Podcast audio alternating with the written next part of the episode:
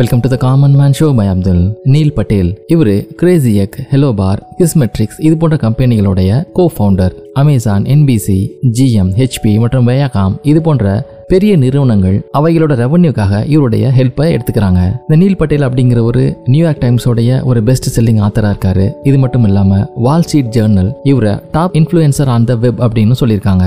Forbes இவரை one of the top ten marketers அப்படின்னும் entrepreneur magazine இவரை ஹண்ட்ரட் மோஸ்ட் பிரில்லியன் கம்பெனிஸை உருவாக்குனவர் அப்படின்னும் குறிப்பிட்டிருக்காங்க. யூஎஸோட ஃபார்மர் பிரசிடென்ட் ஒபாமா அவரால் top hundred entrepreneur under age of தேர்ட்டியா இவர் குறிப்பிடப்பட்டிருக்காரு. யுனைடெட் நேஷன்ஸ் இவரை top hundred entrepreneur under age of thirty ஃபைவா சொல்லியிருக்காங்க சரி இவர் என்ன பண்றாரு அப்படின்னு பாத்தீங்கன்னா எஸ்இஓ அப்படின்னு சொல்லப்படுற search engine optimisation search engine optimisation அப்படிங்கிறது ஒரு ப்ராசஸ் இன்னைக்கு ஆயிரக்கணக்கான வெப்சைட்ஸ் இந்த உலகத்துல இருக்கு. அந்த வெப்சைட்டுக்கெல்லாம் குவாலிட்டியான குவான்டிட்டியான டிராஃபிக்கை உருவாக்குறது தான் இந்த சர்ச் இன்ஜின் ஆப்டிமைசேஷன் இந்த டிராஃபிக்கை உருவாக்குறதுக்கு டைரக்டான மெத்தட்ஸும் பெய்ட் டிராஃபிக் இது போன்ற மெத்தட்களும் இருக்கு. இந்த எஸ்இஓ அப்படிங்கிறது அன்பெய்ட் டிராஃபிக்கை உருவாக்குறத டார்கெட் பண்றாங்க. ஏன்னா அந்த சர்ச் இன்ஜின் ஆப்டிமைசேஷன் இருந்தாதான் அந்த பேஜஸ் ஹையரா ரேங்க் ஆகி கூகுள் போன்ற சர்ச் இன்ஜின்ஸ்ல தேடப்படும் பொழுது முதன்மையா வரும். இன்னைக்கு வெப்சைட்டை மேக்ஸிமம் ஆஃப் பீப்புள் எப்படி தேடுறாங்க அப்படின்னா த்ரூ சர்ச் இன்ஜின்ஸ் அவங்களுக்கு தேவையான கான்டென்ட்டை தேவையான வெப்சைட்ஸை இது போன்ற சர்ச் இன்ஜின்ல தான் மக்கள் தேடி விசிட் பண்றாங்க.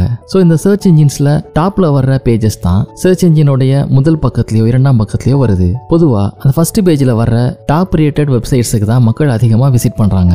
இந்த எஸ்இஓ அப்படிங்கிறது ஒரு ப்ராசஸ் இது அந்த வெப்சைட்டையோ இல்ல அந்த வெப்சைட்ல இருக்க ஒரு பீஸ் ஆஃப் கான்டென்ட்டையோ கூகுள்ல ஹையரா ரேங்க் பண்ணுது. அந்தந்த பர்டிகுலர் டைமுக்கு தகுந்த மாதிரி அதிகமாக தேடப்படுற கான்டென்ட்டை இது மாதிரி முன்னிலைப்படுத்தும் பொழுது அந்த வெப்சைட் சர்ச் இன்ஜின்ல டாப்ல வர்றதுக்கான வாய்ப்புகள் இருக்கு. இந்த எஸ்இஓ அப்படிங்கிற சர்வீஸை பல நிறுவனங்கள் கொடுத்துட்டு வராங்க.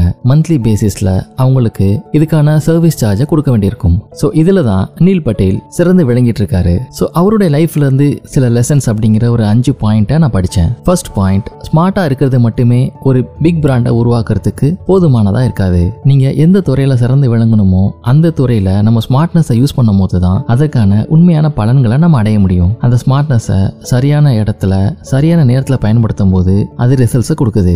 நம்பர் டூ நம்ம கஸ்டமர்ஸை பற்றி ஒன்று நினச்சிட்டு இருப்போம். ஆனால் கஸ்டமர்ஸ் அதே மாதிரி இருக்கணும் அப்படிங்கிறது அவசியம் கிடையாது. சில சமயம் ஒரு ப்ராடக்ட்டை லான்ச் பண்ணும் போதோ சர்வீஸை லான்ச் பண்ணும் போதோ இந்த மாதிரி பீப்புள் இருப்பாங்க இது மாதிரி எக்ஸ்பெக்ட் பண்ணுவாங்க அப்படிங்கிற ஒரு மைண்ட் செட்டில் லான்ச் பண்ணுவாங்க.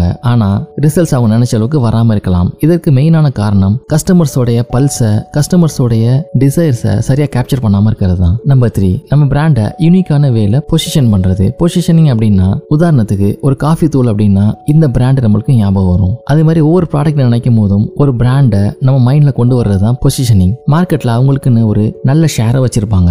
ஸோ இந்த பொசிஷனிங் அப்படிங்கிறதுக்கு நிறைய பேசிக்கான விஷயங்கள் இருந்தாலும் ஒரு யூனிக்கான வேலை நம்ம பிராண்டை பொசிஷனிங் பண்ணும்போது அது நல்ல ரிசல்ட்ஸை தருது. சின்ன சின்ன விஷயங்களையும் கான்சென்ட்ரேட் பண்ணுறது பொதுவாக பெரிய விஷயங்களை கவனமாக பண்ணிட்டு சின்ன சின்ன விஷயங்களை கோட்டை விட்டுருவாங்க.